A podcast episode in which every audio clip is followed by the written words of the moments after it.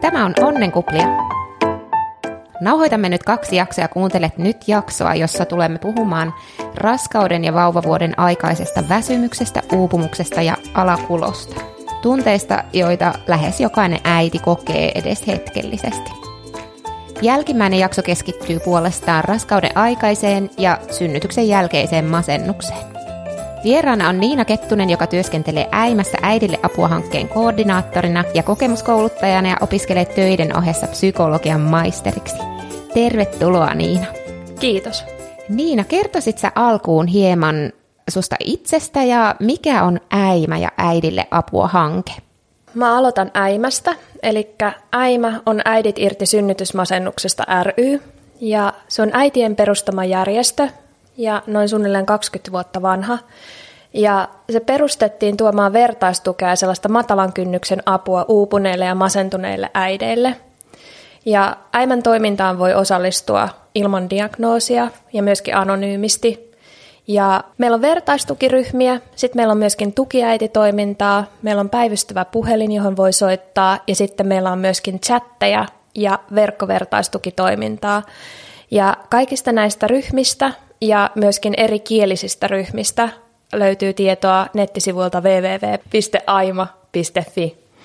Mä olen tosissaan töissä Äimessä ja mä työskentelen projektikoordinaattorina Äidille apua hankkeessa ja hanke käynnistyi vuonna 2019 ja ajatuksena oli kouluttaa sosiaali- ja terveysalan ammattilaisia masennuksen varhaiseen tunnistamiseen ja myöskin hoitoon ohjaukseen. Ja toisena kohderyhmänä on äidit, jotka ovat uupuneita tai masentuneita ja tarkoituksena on rohkaista äitejä hakemaan varhaisessa vaiheessa apua, jos tuntuu siltä, että omat voimavarat ei riitä, jotta se tilanne ei mene liian hankalaksi. Mä olen itse meidän uusioperheen neljän nuoren äiti ja mulla on myöskin omakohtaista kokemusta synnytyksen jälkeisestä masennuksesta. Kiitos paljon, että tulit tänne vieraaksi vielä kerran. Ja tosiaan nyt tämä ensimmäinen jakso keskittyy väsymykseen ja uupumukseen ja alakuloon, mitä mahdollisesti, mä sanoisin, että varmaan jokainen äiti kokee ainakin hetkellisesti, ei pakosta pitkään. Ja jos me aloitetaan keskustelemaan raskausajasta, eikös oletuksena yleensä ole, että raskausaika on kaikille onnellista aikaa, tietenkin lukuottamatta pahoinvointia ja jos raskaus on ei toivottu. Mutta sä oot varmaan kohdannut tässä työssä paljon naisia, jotka ei ole ehkä kokeneet sitä onnea, kuten oletetaan. Niin mistä eri syistä tulevat äidit saattaa kokea alakuloa ja negatiivisia tunteita raskauden aikana? No kaikki odottavat äidithän kokee isoja hormonaalisia muutoksia ja ne hormonimuutokset altistaa masennukselle tai uupumukselle ja väsymykselle ja Raskaushan on myös mitä suurimmassa määrin kehollinen kokemus, ja keho on siitä jännä peli, että sinne on tallentunut kaikki ne muistot, jotka me muistetaan, ja joita me ei myöskään mu- välttämättä muisteta. Ja kun kehossa tapahtuu paljon muutoksia, niin se saattaa tuoda pintaan sellaisia asioita, joita on joskus jättänyt käsittelemättä. Ja odotusaikaan voi myös liittyä erilaisia komplikaatioita, jotka puolestaan niin kuin altistaa sellaiselle uupumukselle ja alakulolle. Ja myöskin hedelmällisyyshoidot on hirveän rankkoja ja se rankkuus sit voi heijastua myöskin siihen odotusaikaan. Sitten jos on erilaisia esimerkiksi tällaisia traumaattisia kokemuksia, kuten keskenmeno tai muu, niin totta kai se niin kuin heijastuu siihen odotusaikaan. Ja paljon on sellaista niin kuin ihan perus epävarmuutta siitä tulevasta äitiydestä, mitä tapahtuu, millainen äiti mä haluan olla, osaanko mä olla sellainen äiti kuin mä haluaisin olla. Ja myöskin sellaisia niin kuin uraan ja äitiyden yhdistämiseen liittyviä pelkoja tai huolia. Ja se on ihan tosi inhimillistä ja ymmärrettävää. Ja oikeastaan semmoinen niin kuin odotusajan masennukseen liittyvä semmoinen uusi riskitekijä on ollut nyt tämä korona ja tämä koronan tuoma eristys, että se on näkynyt äimässäkin huomattavana niin kuin tukipyyntöjen kasvuna, että odottavat äidit on ahdistuneita, se odotusaika jännittää, synnytys jännittää, kun ei tiedetä, että saako puoliso tulla sinne tai kumppani tai näin päin pois. Ja siihen odotusajan masennukseen tai uupumiseen tai alakuloon, niin tilastojen mukaan se on yleisempää kuin synnytyksen jälkeinen masennus, mikä on aika jännä. Mä en usko itse henkilökohtaisesti, että eh, ne luvut vaihtelee. Se on suunnilleen joka kymmenes äiti masentuu mutta ehkä siinä on enemmän kyse siitä, että vielä odotusaikana niin neuvolassa kuin sillä äidilläkin se huomio on siinä omassa voinnissa ja sitä tarkkaillaan. Ja sen vuoksi odotusaikana, niin kun, jos on sellaisia uupumus- tai masennusoireita, niin ne diagnosoidaan helpommin ja herkemmin, kun taas sitten synnytyksen jälkeen se äidin ja neuvolan huomio siirtyy siihen vauvaan ja silloin se äidin vointi saattaa sitten jäädä vähän niin kuin jalkoihin. Tuota tulikin noissa kommenteissa somen puolella, että sen jälkeen kun vauva syntyi, niin äiti ei enää kiinnitetty mitään huomiota. Mulla ei ollut itselläni masennusta, mutta mulla oli muita asioita, mihin mä olisin halunnut neuvolasta tukea ja apua. Ja, ja musta tuntui kanssa, että sen jälkeen kun vauva oli syntynyt, niin sen jälkeen minulla ei ollut enää mitään väliä. Että silloin keskityttiin täysin siihen vauvaan, niin osaan hyvin kuvitella. Missä vaiheessa kannattaa huolestua, jos on alakuloa tai väsymystä jo raskausaikana, niin milloin kannattaa lähteä hakemaan apua ja miettimään sitä tarkemmin? Mä oon aina sanonut, että heti kun on huoli siitä omasta jaksamisesta ja omasta mielialasta, niin kannattaa pyytää apua ja ottaa se puheeksi sen takia, että silloin siihen tilanteeseen päästään varhaisessa vaiheessa kiinni eikä se pääse esimerkiksi etenemään masennukseksi. Ja semmoinen varhainen tunnistaminen ja varhainen tuki on ihan äärimmäisen tärkeää. On tehty tutkimuksia, että jos päästään riittävän varhaisessa vaiheessa justiin uupumuksen ja, ja niin kuin tällaisen alakulon tavallaan semmoiseen työstämiseen, niin ihan viidestä kahdeksaan keskustelukertaakin saattaa riittää, että se tilanne korjautuu. Ja myös odotusaikana on tosi tärkeää, että äiti huolehtii siitä omasta hyvinvoinnistaan, koska se jaksaminen joutuu ihan varmasti koetuksella vielä sitten, kun vauva syntyy ja tulee univajetta ja muutenkin semmoinen uusi elämäntilanne, niin kun äiti pitää huolta itsestään ja äidistä pidetään huolta, niin silloin pidetään huolta koko perheestä. Onko sitten jotain käytännön vinkkejä ihan millä tapaa on todettu, että jos äidit pitää huolta itsestään, niin sitten se estää tällaista väsymystä tai masennusta? No mielenterveyden käsihän on tämmöinen perinteinen niin kuin tavallaan semmoinen hyvinvoinnin työkalu ja siellähän niitä eri osa-alueita on justi uni, että saa riittävästi unta ja lepoa, ravinto, että se ruoka on semmoista hyvää ravitsevaa ja terveellistä. Sitten on myöskin liikuntaa siellä, että saa riittävästi se no riittävästi, mikä kenellekin nyt sitten on riittävää liikuntaa kuitenkin, että ne liikunnan hyödyt on kiistämättömät. Sitten myös sosiaaliset suhteet on hirveän tärkeitä, että on sellaista tukiverkostoa ja on niitä ihmisiä, joille puhua. Ja sitten viimeisenä osa-alueena on luovuus, mitä ikinä se tarkoittaakaan, niin kuin, mutta semmoinen niin itselleen mielekäs tekeminen on tosi tärkeää. Ja niitä tietenkin näin listattuna toi kuulostaa hirveän yksinkertaiselta, mutta sit jos on työt ja jos on lapsia jo entuudestaan, niin kyllähän ne se, niin se oma aika on aika kortilla. Mutta onneksi toi mielenterveyden käsi on siitä yksinkertainen, että siellä ei ole määritelty, että kaksi tuntia päivässä tai jotain sellaista aikarajaa, vaan ihan sellaiset pienetkin niin tavallaan semmoiset itsensä huomioimiset ja sellaiset hetket, joissa antaa itselleen aikaa tai tilaa ja niin kuin pystyy lataamaan niitä omia voimavaroja, niin ne on hirveän tärkeitä. Varmasti mulle itselleni on tosi tärkeää liikunta. Mä huomaan heti, että jos mä en liikun, niin sitten mulla tulee semmoinen vähän ei masennus, mutta mieli rupeaa olemaan semmoinen vähän alakuloinen ja sitten mä saatan ärtyä herkemmin, mikä ei tietenkään perheessä varsinkaan hyvää niin kuin kenellekään, jos mä oon sitten koko ajan ärtsy, niin mun pitää kyllä aina itselleni saada se aika jollakin tapaa liikkua. On se sitten kävely ulkona pidempi tai lenkki tai jumppa, mutta se on mulle tärkeää. Mutta hei, mistä syystä äidit kokee väsymystä ja alakuloa vauvavuoden aikana? Paljon on viime aikoina puhuttu näistä hormonaalisista muutoksista, jotka jokainen äiti kokee. Ja ö, synnytys- ja imetysaika laskee äidin estrogeenitasot jopa vaihdevuosia vastaavalle tasolle. Ja nämä alentuneet estrogeenitasot vaikuttaa myös aivojen serotoniinitasoon, eli serotoniinitasot laskee.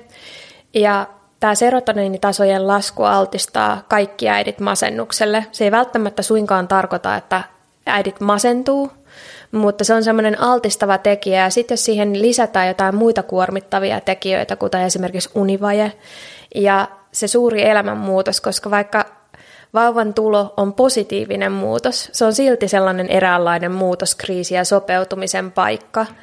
Ja siinä tarvitaan justiin sitä puolison ja ympäristön tukea helposti ja sitten myöskin semmoinen asia kuin sosiaalisen tukiverkoston puuttuminen on tosi iso tekijä niin kuin vanhempien masennuksessa. Nythän oli juuri juttua, että suomalaiset pienten lasten vanhemmat on äärimmäisen uupuneita ja väsyneitä.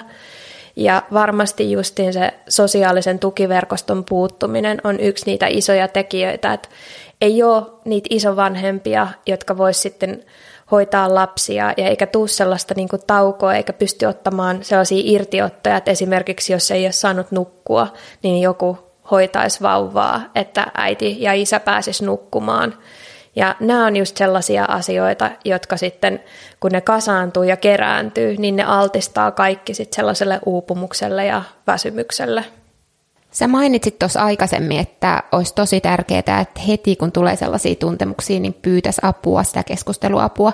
Niin mistä sellaista voi lähteä pyytämään, jos ei ole yhtään tietoa tai tuntuu, että neuvolasta ei saa apua? Tai mitä jos tulee ihan, moni taisi somessa sanoa, että se alkuraskauden pahoinvointi, kun oli koko ajan fyysisesti tosi huono olo, sitten pelkäs keskenmenoa ja pelkäs onko kaikki vauvalla hyvin ja sitten pelkäs sitä, että jos ei pysty syömään, niin vauvaa ei ravitse sillä oikealla ruokailulla sun muuta, niin kaikki tällainen on altistanut siihen alakuloon. Ja tässä vaiheessahan neuvolakaan ei vielä ota vastaan, neuvolakäynnit ei vielä alkanut. Niin mistä voi lähteä hakemaan apua? Äimään voi olla yhteydessä, eli äimässä on tällainen päivystävä puhelin. Sinne tulee paljon soittoja. Se päivystävä puhelin on muistaakseni maanantaina kahdesta neljään. Mutta se kannattaa vielä tarkistaa meidän nettisivuilta, eli nettisivuilta www.aima.fi löytyy tosissaan nämä päivystävän puhelimen ajat. Sitten meillä on myöskin chattipäivystystä ja voi myös olla yhteydessä meidän vapaaehtoistyön koordinaattorin Heli Mikkolaan.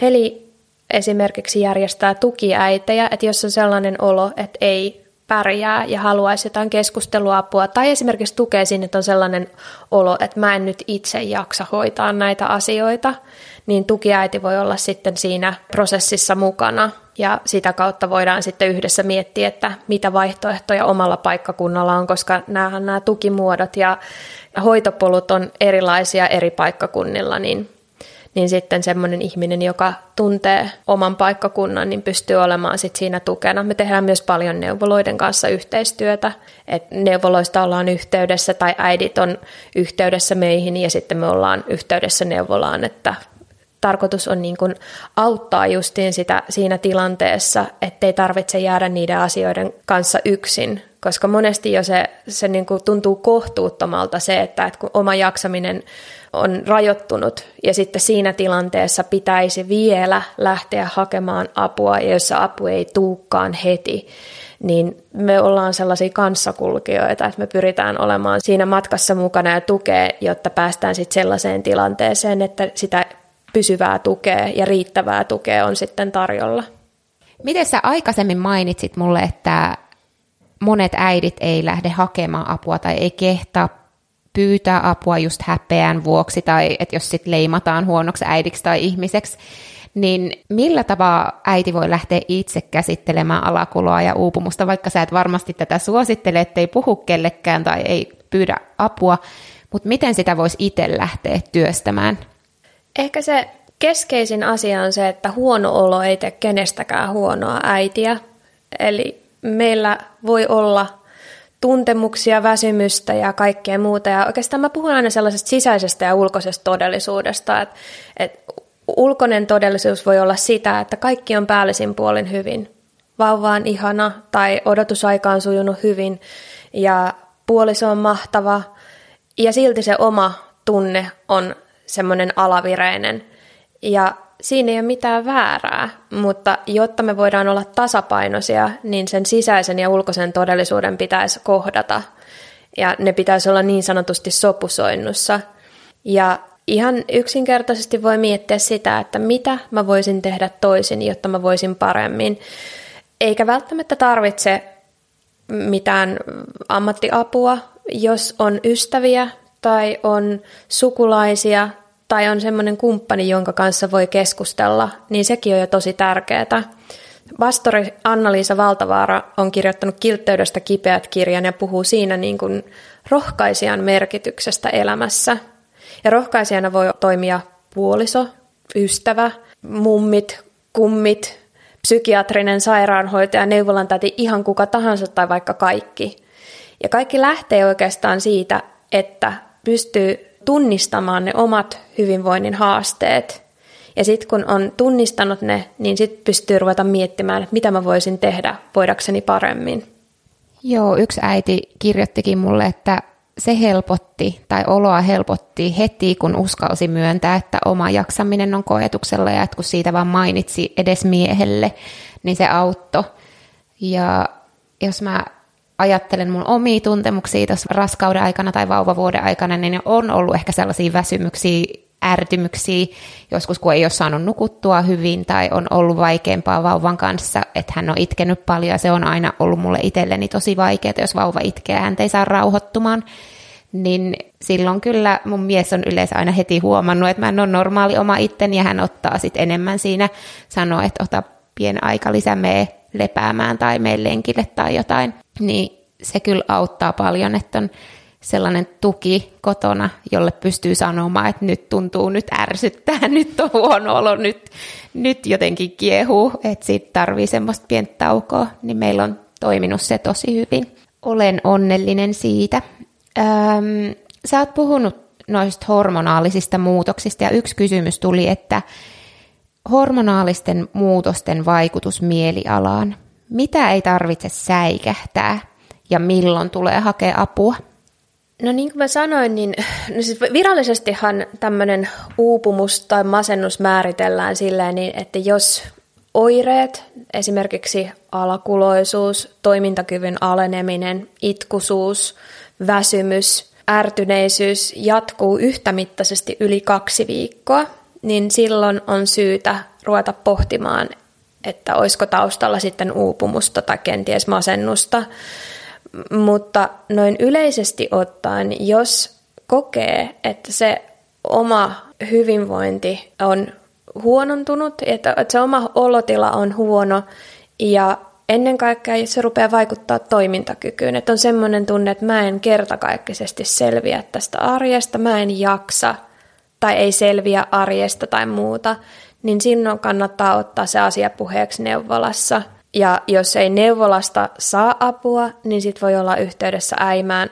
Mutta mä oon kyllä kaikkia äitiä kannustanut, että meillä on oikeus saada apua ja tukea tilanteeseen. On surullista, jos sitä täytyy vaatia, mutta siinä kohtaa mä toivoisin, että vaikka joku puoliso tai ystävä tai isovanhempi voisi vaikka tulla sitten sinne neuvolaan mukaan tai olla siinä tukena pyytämässä sitä apua, jotta se tilanne saadaan varhaisessa vaiheessa sitten jo selvitettyä, eikä siitä tule sitten mitään isompia ongelmia. Joo, sitä sanoo moni tuolla palautteissa, tai kun me keskusteltiin tästä aiheesta somessa, että just sanotaan, että se kuuluu, väsymys kuuluu äitiyteen. Se on normaalia vauvavuonna, että on pikkasen väsynyt, ne on vaiheita, ne menee ohi. Niin tällaisia kommentteja tuli paljon, että sitä tavallaan väheksytään ja sanotaan, että se on osa äitiyttä, niin, niin siinä vaiheessa, kun oot uupunut ja sinulle sanotaan, että se on osa, se menee ohi, niin siinä on tosi vaikea varmasti lähteä itse enää pyytämään sitä apua tai uskoo helposti ne toisen sanat, että ei mulla tässä pitäisi olla mikään vika, että pitäisi olla paljon huonommin asiat, että mä saisin apua tai että mun kuuluisi saada apua. Joo, paljonhan niin kun tehdään justiin niitä, niin niitä vauva, vauvaperheen voimavarat lomakkeella esimerkiksi kartotetaan perheiden jaksamista. Ja sitten voidaan myöskin tehdä niitä masennustestejä mahdollisesti, mutta ongelmana on just se, että helposti se kynnykseksi jää se, että ne pisterajat ei ylity, mutta eihän se sitä tarkoita, että ihminen ei voi hyvin. Ja se justiin onkin niin älyttömän tärkeää, että äitiyteen ei kuulu jatkuva uupumus, äitiyteen ei kuulu se, että itkee päivittäin, äitiyteen ei kuulu se niin, että on sellainen olo, että ei selviä arjesta. Se ei ole vauvan etu, se ei ole äidin etu, se ei ole kenenkään etu. Ja siinä tilanteessa ehdottomasti oli pisteet mitkä tahansa, niin pitäisi saada sitä tukea. Ja on paljon sellaisia pehmeitä tukimuotoja, keskusteluapua ja myöskin ryhmiä, vertaistukiryhmiä.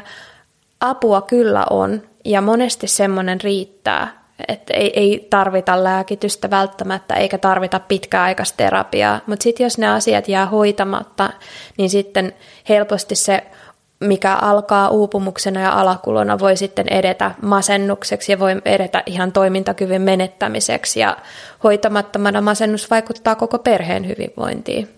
Mikä sitten, että jos tuntuu, että on ihan täysin yksin, että ei olekaan sitten isovanhempia, ei ole perhettä, ei mahdollisesti ole puolisoa tai sitten puoliso ei osaa tukea oikealla tavalla, niin, niin mitenkäs sitten, mistä voi saada apua tai mistä lähteä kysymään? Meillä tosissaan äimässä, niin meillä on tosissaan se päivystävä puhelin. Sinne tulee paljon justiin sellaisia soittoja, että äidit kertoo, että nyt tilanne on tämmöinen ja he kokee olevansa ihan yksin. Ja se on just semmoinen oikeastaan kanssa tosi keskeinen asia siinä uupumuksessa, että jos on sellainen olo, että ei saa keneltäkään tukea, että on yksin sen tilanteen kanssa, niin silloin se tuntuu tosi kuormittavalta.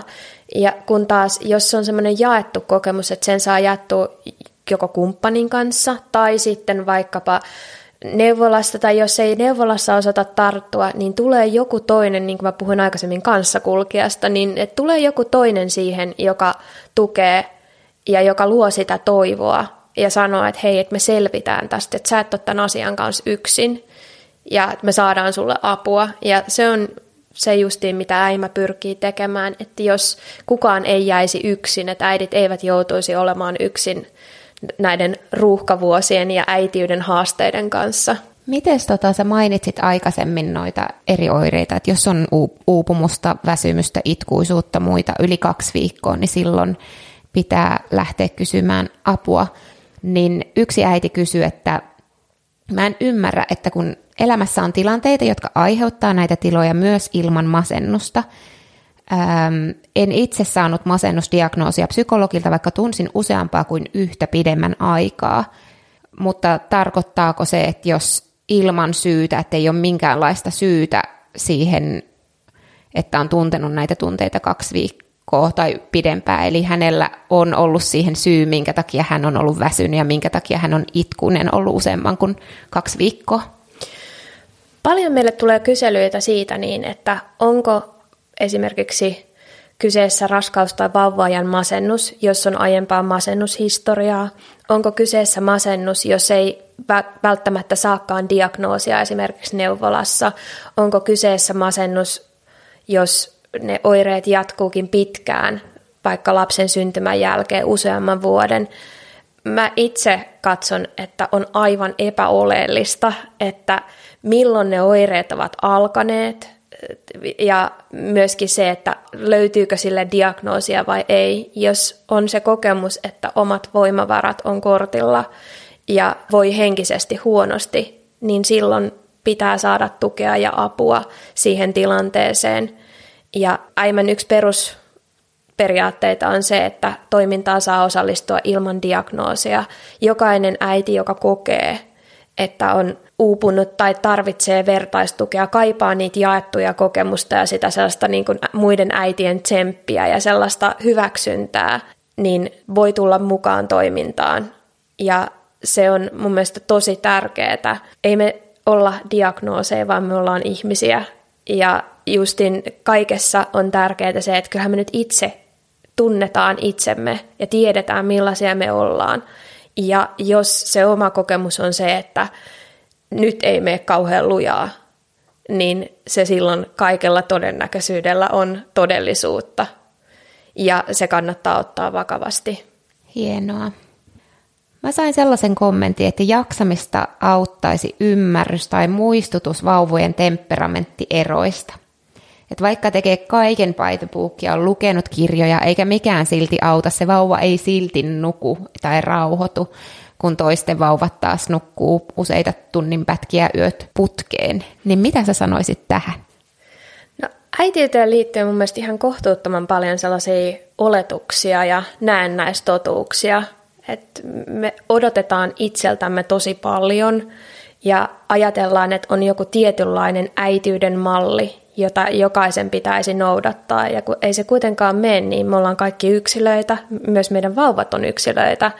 Ja silloin on tärkeintä löytää se oma tapa olla vanhempi. Ja sellainen jatkuva vertailu muihin, niin se vaan luo sellaista epävarmuutta ja riittämättömyyden tunnetta. Ja kun ei ole mitään yhtä tapaa tehdä sitä, niin se mikä sopii sinulle on se paras vaihtoehto. Ja myöskin semmoinen niin jotenkin semmoinen inhimillisyys ja armollisuus sitä omaa äitiyttä kohtaan. Mä oon sanonut, että riittävän hyvä vanhemmuus riittää. Ja se ei ole kompromissi. Se ei tarkoita sitä, että on ihan ok äiti, vaan se tarkoittaa justin, että tekee parhaansa sillä tiedolla, kun mit, mitä on, ja niillä voimavaroilla, kun mitä on. Ja ei se vauva tarvitse sen enempää. Se on tosi tyytyväinen siihen. Silloin olet paras äiti vauvallesi, mitä voi olla – Entäs tällainen kysymys? Minkä takia neuvolassa tai synnärillä ei valmistella perhettä näihin asioihin mitenkään, ja tällä tarkoitetaan just väsymystä ja uupumusta ja alakuloa? Sieltä saa hyvin ruusuisen kuvan vauvavuodesta ja lapsen kanssa kotona olemisesta. Esim. uniongelmat tai lapsen päivän rytmittäminen olisivat erittäin tärkeitä aiheita esikoistaan odottaville. Moni säästyisi tai voisi tällä tavoin ennakoida vauvavuotta. Univaje on kamalaa ja itselläni pitkäaikaisena se ajoi masennukseen. Nykypäivänä isovanhemmatkaan eivät ole samalla tavalla mukana kasvatuksessa, että saisi heidän avullaan hengähdystaukoja. Itse ja omat ystäväni, joilla on vauva, ovat valehtelematta kaikki uupuneita, eli ongelma on erittäin yleinen. Niin tämä kuulostaa siinä mielessä tutulta. Mulle ei itselläni ole ollut masennusta, mutta se, että lasten päivän rytmittämisestä tai Mä en tiennyt mitään vauvoista, että mä en tiennyt, että vastasyntynyt vauva on hereillä vaan puolitoista tuntia luonnostaan. Mä en tiennyt, että, että vauva nukkuu niin paljon alussa tai että siihen kannattaa tehdä sellaista jonkunlaista rytmiin, niin mä voin sanoa saman, että musta tuntuu, että mä en saanut siitä niin kuin riittävästi tietoa luonnollisesti, ellen mä sit osannut etsiä. Mulla oli tosi hyvä mamma-ystävä, joka tiesi paljon näistä kaikesta ja me jaettiin sit sitä kautta, mutta mä en saanut mistään niin kuin ammattilaistaholta näitä tietoja, mikä mun mielestä olisi hyvin oleellista, niin mä oon hyvin samaa mieltä tästä. Niin osaako neuvoja tai hyviä resursseja, mistä saisi tietoa niin kuin vauvan päivärytmistä ja tämmöisistä ihan perusasioista? Joo, se on vähän jännä silleen, että, että toi on hyvä kysymys, että minkä takia ei puhuta. Mä olettaisin, että siellä on ehkä semmoinen vielä ajatus siitä, että kun ennen vanhaan puhuttiin vähän, että koko kylä kasvattaa ja oli ne isovanhemmat ja oli sitä niin sanottua perimätietoa ja sitä osaamista ja kokemusta, niin pystyttiin tukeutumaan niihin ihmisiin, jotka oli vanhempia, jotka oli jo kokenut sen, niin sen vanhemmuuden ja ne haasteet. Ja nykyään sitä ei ole, ja neuvola ei ole sitten kuitenkaan ehkä, niin kuin, ei, heillä ei ole resursseja lähteä opastamaan kaikessa. Ajatellaan ehkä, että vanhemmat itse ottavat selvää asioista. Ja mä muistan itsekin kyllä lukeneeni kaiken maailman vauvakirjat siinä odotusvaiheessa, mutta ei se kyllä millään tapaa valmistanut mua sit siihen todellisuuteen. Ja, ja siis apua on paljon tarjolla ja esimerkiksi unihaasteisiin, niin neuvolasta voi kysyä unikoulusta, mutta sitten on ihan sellaisia vauva nukkuu tai taapera nukkuu oppaita, jotka on ladattavissa Mannerheimin lastensuojeluliiton sivulta. Ja myös imetyksen tuki neuvoo uniasioissa ja neuvoo myös imetyksessä. Ja sitten on ihan semmoisen vanhemmuuteen, niin ää, tällaista chattineuvontaa Ensi- ja turvakotien liitolla on chatti, jossa voi käydä etsimässä erilaisia, tai, tai voi esittää erilaisia kysymyksiä. Siellä on uniasiantuntijoita ja vauva-asiantuntijoita, jotka pystyy neuvomaan. Myös Väestöliitolla on hyvä kysymyspalvelu alustalla tämmöinen perhepulmasivusto, josta löytyy paljon tietoa ihan laidasta laitaan vanhemmuudesta, lastenhoidosta, kehitysvaiheista, ruuasta, kaikesta mahdollisesta ja sieltä pystytään sitten ohjailemaan eteenpäin. Nämä on semmoisia, mitkä mulle tulee nyt äkkiseltään mieleen. Tosi hyviä linkkivinkkejä. Mä lisään noin kaikki linkit tonne Onnenkuplia nettisivuille myös, niin kuulostaa tosi hyvältä, pitää käydä itsekin tutustumassa. Ja tämä on varmaan vähän samasta aiheesta yksi toinen äiti sanonut, että heillä on ollut arkikolikkia ensimmäiset kuukaudet ja valvottuja öitä ja niitä on mennyt jo monta kuukautta. Kolikki on itse helpottanut, mutta öisi heräillään lukemattomia kertoja, vaikka mitkä unioppaat ja koulut on käyty ja konstit kokeiltu. Ja väsymystä auttaisi tieto, eli sellaiset vinkit, että mistä saisi koottua tietoa kaikista vaiheista, mikä odottaa vauvan kanssa. Ja täällä tuli just se, että se auttaisi ymmärtämään jaksamaan, että ei vaan sellainen, että vaiheita tulee, kohta se on ohi, vaan ihan konkreettisesti, että tässä vaiheessa on normaalia, että lapsi on ehkä ärtysämpi, heräilee enemmän. Mä muistan, että mä luin silloin jostakin, että tulee aivoissa jotain muutoksia, mitkä sitten vaikuttaa sen vauvan käytökseen. Ja että ne kaikki tällaiset olisi positiivisella sävyllä höystetty. Et hän sanoi, että tämä on elämän ihaninta aikaa, vaikka väsyttää ja suorastaan hienosti sanottuna editoin tätä ketuttaa lukea muiden nukkuvista vauvoista. Niin osaako se sanoa hyviä resursseja, mistä tietoa vauvavuoden vaiheista ja vauvan kehityksestä, vai onko ne just noin linkit, mitä sä mainitsitkin tuossa äsken? Joo, tosissaan se Väestöliiton se hyvä kysymys palvelualusta, niin siellähän on kaikkea mahdollista koottuna. Siellä on myöskin esimerkiksi Äimällä on siellä verkkovertaistukivalmennus, eli siellä on mahdollista, jos haluaa keskittyä niin kuin omaan hyvinvointiin ja sen oman hyvinvoinnin parisuhteen ja jaksamisen vahvistamiseen, niin on, on mahdollista osallistua tämmöisiin kymmenen viikon verkkovalmennuksiin. Ja siellä on myös erilaisia tällaisia vertaistukiryhmiä, sitten siellä on ihan sellaista niin kuin paljon tietoa, josta voi, voi sitten hakea mitä ikinä tarvitseekaan, niin ne on sinne koottuna ja siellä on ihan sillä hakusanoilla, niin pääsee, se ohjaa sitten se palvelualusta niin kuin oikeille sivustoille. Ja se on tosi näppärä, että siellä, sieltä löytyy kyllä keskitetysti tosi paljon kaikkea. Toi kuulostaa kyllä ihan superhyvältä. Moni äiti mainitsi tuolla, että kokee isoja suorituspaineita siitä, että mitä näkee somessa tai mitä odotetaan tai mitkä on omat odotukset.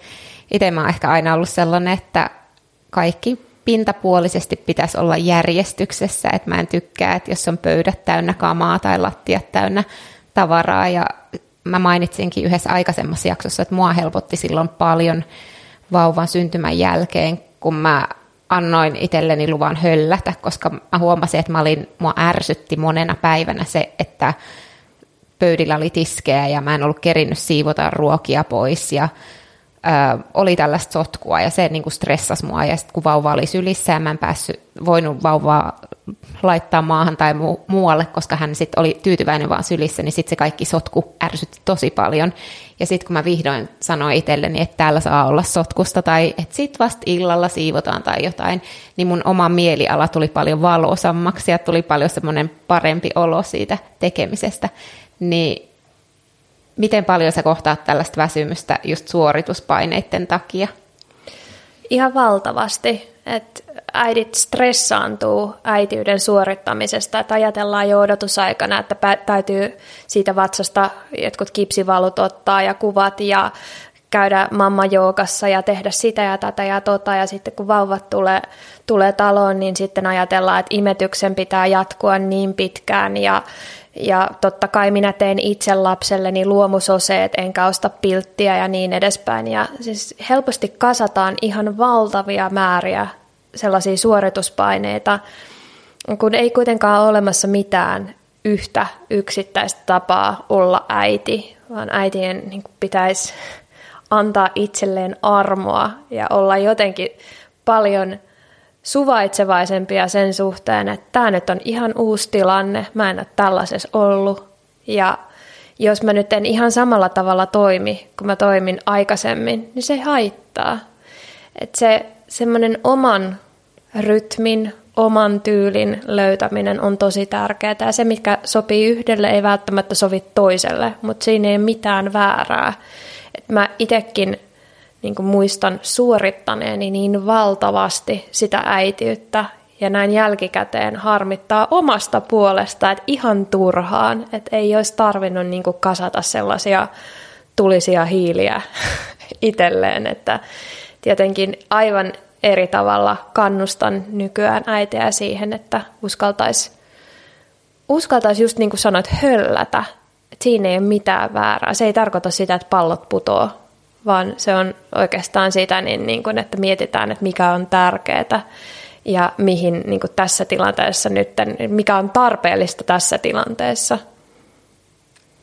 Joo, meidän perheessä ainakin tuo höllääminen on ollut tärkeää. Meillä nykyään on yleensä lelut joka paikassa ja kyllä mä ne silti kyllä iltaisin vielä raivaan tieltä pois, mutta se on osaksi sen takia, että niihin ei törmää sitten, kun yöllä menee pimeässä veskiin, mutta, mutta tota, kyllä ollaan enemmän höllätty, ei ole enää niin siistiä. Pöydilläkin on kamaa lähes koko ajan ja ehkä sitten vuoden tai kahden päästä se on taas paremmin.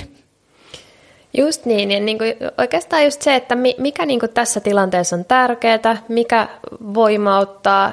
Sitten tietenkin, jos se kääntyy niin päin, että se jatkuvasti ahdistaa, niin sitten voi miettiä, että onko se tärkeää. Mä esimerkiksi huomasin, että mulla oli hirveän tärkeää se, että mä voin tehdä ruuat lapsille – koska se oli mulle myöskin sellaista niin kuin itselleni mielekästä tekemistä, ja se oli vähän niin kuin suorastaan meditatiivista. Ja se sitten muodostui sellaiseksi asiaksi, että okei, että mä pidän tämän, mutta en sitten välttämättä pyhikään pölyä joka toinen päivä tyyppisesti. Eli just se, että niin vähän miettii, että mitkä asiat edistää sitä hyvinvointia ja mitkä asiat sitten niin on sen oman hyvinvoinnin esteenä. Ja sen mukaan sitten sieltä – niin kuin miettii, että mitä pitää ja mitä heittää pois. Että se, joskus tuntuu, että se, niin kuin se lapsiperhearki on semmoinen suuren luokan sotaoperaatio, että siis, ja sen ei ole tarkoitus olla sellainen. Ja se oli oikeastaan, niin kuin, minkä on käsittänyt vasta jälkeenpäin, kun lapset on vähän kasvaneet, niin koko ajan olen, koko ajan olen pudotellut niitä asioita ja niin höllännyt enemmän ja enemmän, ja se on tosi tärkeää. Hei, jos palataan vielä tuohon äskeiseen kommenttiin, missä harmitti tai ketutti, kun toisten vauvat nukkuu ja oma ei, niin tuollainen vertailu kanssa varmasti väsyttää ja aiheuttaa jonkunlaista alakuloa. Mulla itselläni on toisinpäin. Mä en monesti kehtaa puhua siitä esimerkiksi, että miten ihana tarina meidän raskautuminen oli ja miten helposti me raskauduttiin, koska mä koen, että sitten monella on ollut vaikeaa tulla raskaaksi ja ruveta odottaa sitä vauvaa, niin musta tuntuu, että mä silloin työnnän heidän selkäänsä puukoja siellä vähän pyörittelen sitä. Niin mitä sä sanoisit vertailuun?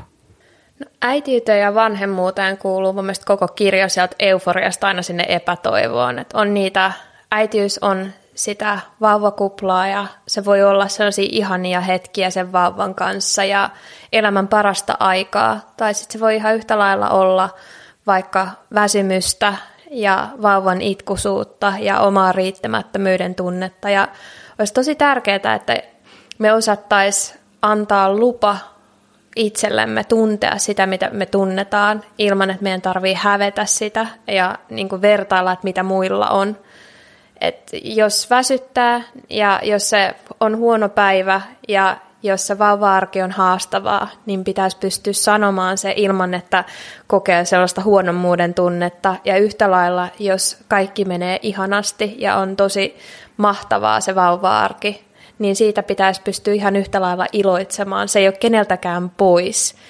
Ja niin kuin sillä, että puhutaan niistä haasteista, niin ei musta maalata sitä äitiyttä tai vanhemmuutta. Ja yhtä lailla sitten taas, jos niin kuin iloitaan siitä, että kuinka fantastista tämä on, niin se ei ole kenellekään lällättämistä, että meillä menee nyt näin hienosti. Että se justiin se, että me lakattaisiin vertailemasta niin kuin itseämme toisiin ja vertailemasta niitä tilanteita ja pystyttäisiin olemaan niin kuin siinä hetkessä – ja olemaan omanlaisiamme ja rehellisiä kaikessa.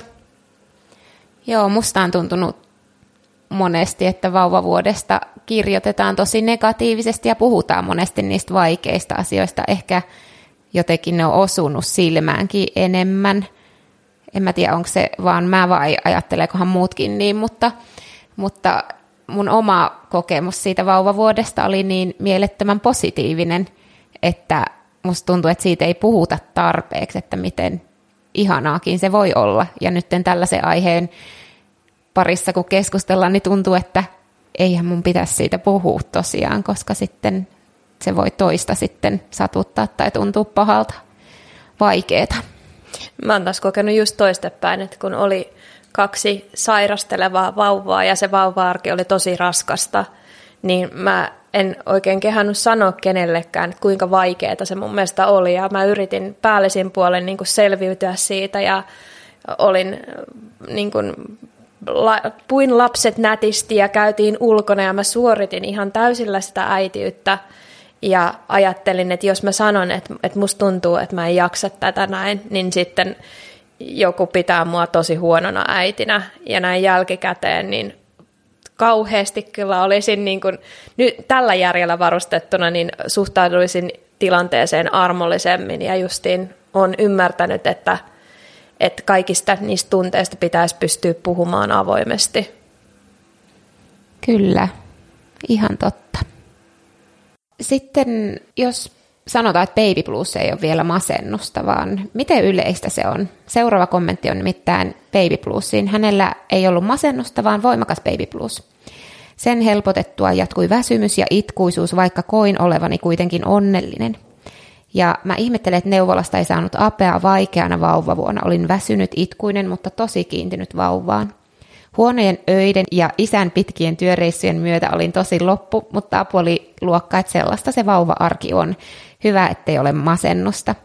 Kysyin jossain kohtaa kotiapua neuvolalta, mutta annettiin ymmärtää, että sitä saa vain, jos asiat on paljon huonommin. Niin tässä taas mainitaan niitä, mitä mä oon jo tuossa aikaisemmin maininnut, mutta kertoisit se hieman Baby Plusista ja miten yleistä se on? Joo. Ihan alkuun täytyy sanoa, että mä oon aina joka kerran niin pahoilla, niin kun mä kuulen tuollaisista kokemuksista, että kun äidit uskaltaa todeta, että nytten tilanne on se, että väsyttää ja sitten ei tulekaan siihen apuun, niin se on tosi harmittavaa. Baby blues on tosi yleistä. Noin suunnilleen 80 prosenttia äideistä kokee niin sanottua herkistymistä siinä synnytyksen jälkeisinä päivinä, ja se on voimakkaimmillaan noin 3-5 päivää synnytyksen jälkeen. Ja siihen kuuluu justin itkuherkkyys, alakuloisuus ja sellaiset mielialan vaihtelut, voi olla myöskin väsymystä ja ärtyneisyyttä. Mutta tosissaan Baby Bluesin erottaa uupumuksesta ja masennuksesta just se, että se ajoittuu heti siihen synnytyksen jälkeen ja se kesto ei ole kuin ihan muutamia päiviä. Ja sitten taas, jos ne, niin ne oireet rupeaa pitkittymään, niin silloin on sit syytä miettiä, että josko kyse on jostain muusta. Onko sitten mitään, mitä äiti voisi tehdä estääkseen baby bluesta, vai onko se tulee ihan täysin niin kuin jonakin hormoniryöppynä? No se on justiin se estrogeenitasojen romahdus tekee sen, niin, ja siis se ajoittuu juurikin siihen, että se synnytys romahduttaa äidin estrogeenitasot, ja sitten kun siihen yhdistetään imetys, niin sitten alkaa se niin, kuin niin sanotusti pitkäaikainen sahara, eli ne estrogeenitasot pysyy matalina sen imetyksen ajan. Ja se baby blues on niin kuin juuri tavallaan heijastusta siitä estrogeenitasojen laskusta, ja sitten kun mä aikaisemmin kerroin, että se myöskin vaikuttaa se estrogeenien tason laskeminen niin serotoniinitasoihin, niin kun ne molemmat yhtäkkiä notkahtaa, niin se on ihan, niin kuin, se on kemiaa, se on hormonaalinen reaktio ja sinänsä ei itsessään ole huolestuttava, mutta että se sitten on jo huolestuttavaa, että tosissaan, että jos ne oireet pitkittyy, että se ei meekään ohi. Sitten vielä sellainen kysymys, että mitenkä voi ottaa nämä asiat puheeksi, jos on huoli omasta jaksamisesta tai on väsymystä ja alakuloa? Mä neuvon niin sosiaali- ja terveysalan ammattilaisia kuin äitiäkin kertomaan ihan yksinkertaisesti, että mistä on huolissaan. Ja voisi olla esimerkiksi näin, että neuvolassa kertoisi, että mä oon jatkuvasti väsynyt tai allapäin ja tuntuu, että arkisetkin asiat on liikaa. Ja tätä on nyt jatkunut jo jonkin aikaa. Ja mä oon huolissani tilanteesta ja kaipaisin siihen neuvoa ja tukea. Ja onko sulla Niina vielä tähän loppuun, ennen kuin lopetetaan tämä osio, niin jotain lisättävää tai sellaista loppukaneettia tai muuta? Meillä on äimessä meneillään sellainen hashtag kuka tahansa äiti-kampanja, ja sillä pyritään viestimään, että kuka tahansa äiti voi uupua ja masentua esimerkiksi, ja yhtä lailla kuka tahansa äiti voi toipua. Tosi paljon äidit vielä häpeää sitä uupumusta ja masennusta ja alakuloa. Pelätään, että leimataan huonoksi äidiksi tai jopa sitä, että lapset viedään pois. Ja huono olo ei tee kenestäkään huonoa äitiä. Ja mä toivoisin, että äidit rohkaistuisivat puhumaan asiasta ja se häpeän stigma häviäisi. Ja me uskallettaisiin kaikki voida hyvin, koska se on jokaisen etu. Kiitos paljon Niina näistä kaikista vastauksista. Ja minä puolestani lisäilen onnenkuplia sivuille muutaman linkin tähän aiheeseen, kuten jo mainittu. Sivulta löytyy myös tietoa tulevista onnenkuplia tapahtumista, eli käy tsekkaamassa www.onnenkuplia.fi. Ja seuraile myös onnenkuplia Instagramia ja Facebookia, siellä voit vaikuttaa tuleviin jaksoihin ja ihanaa, jos seuraat myös ihan kannatuksen vuoksi. Kiitos paljon, että kuuntelit ja kiitos Niina hirveästi, että tulit vieraaksi. Kiitos.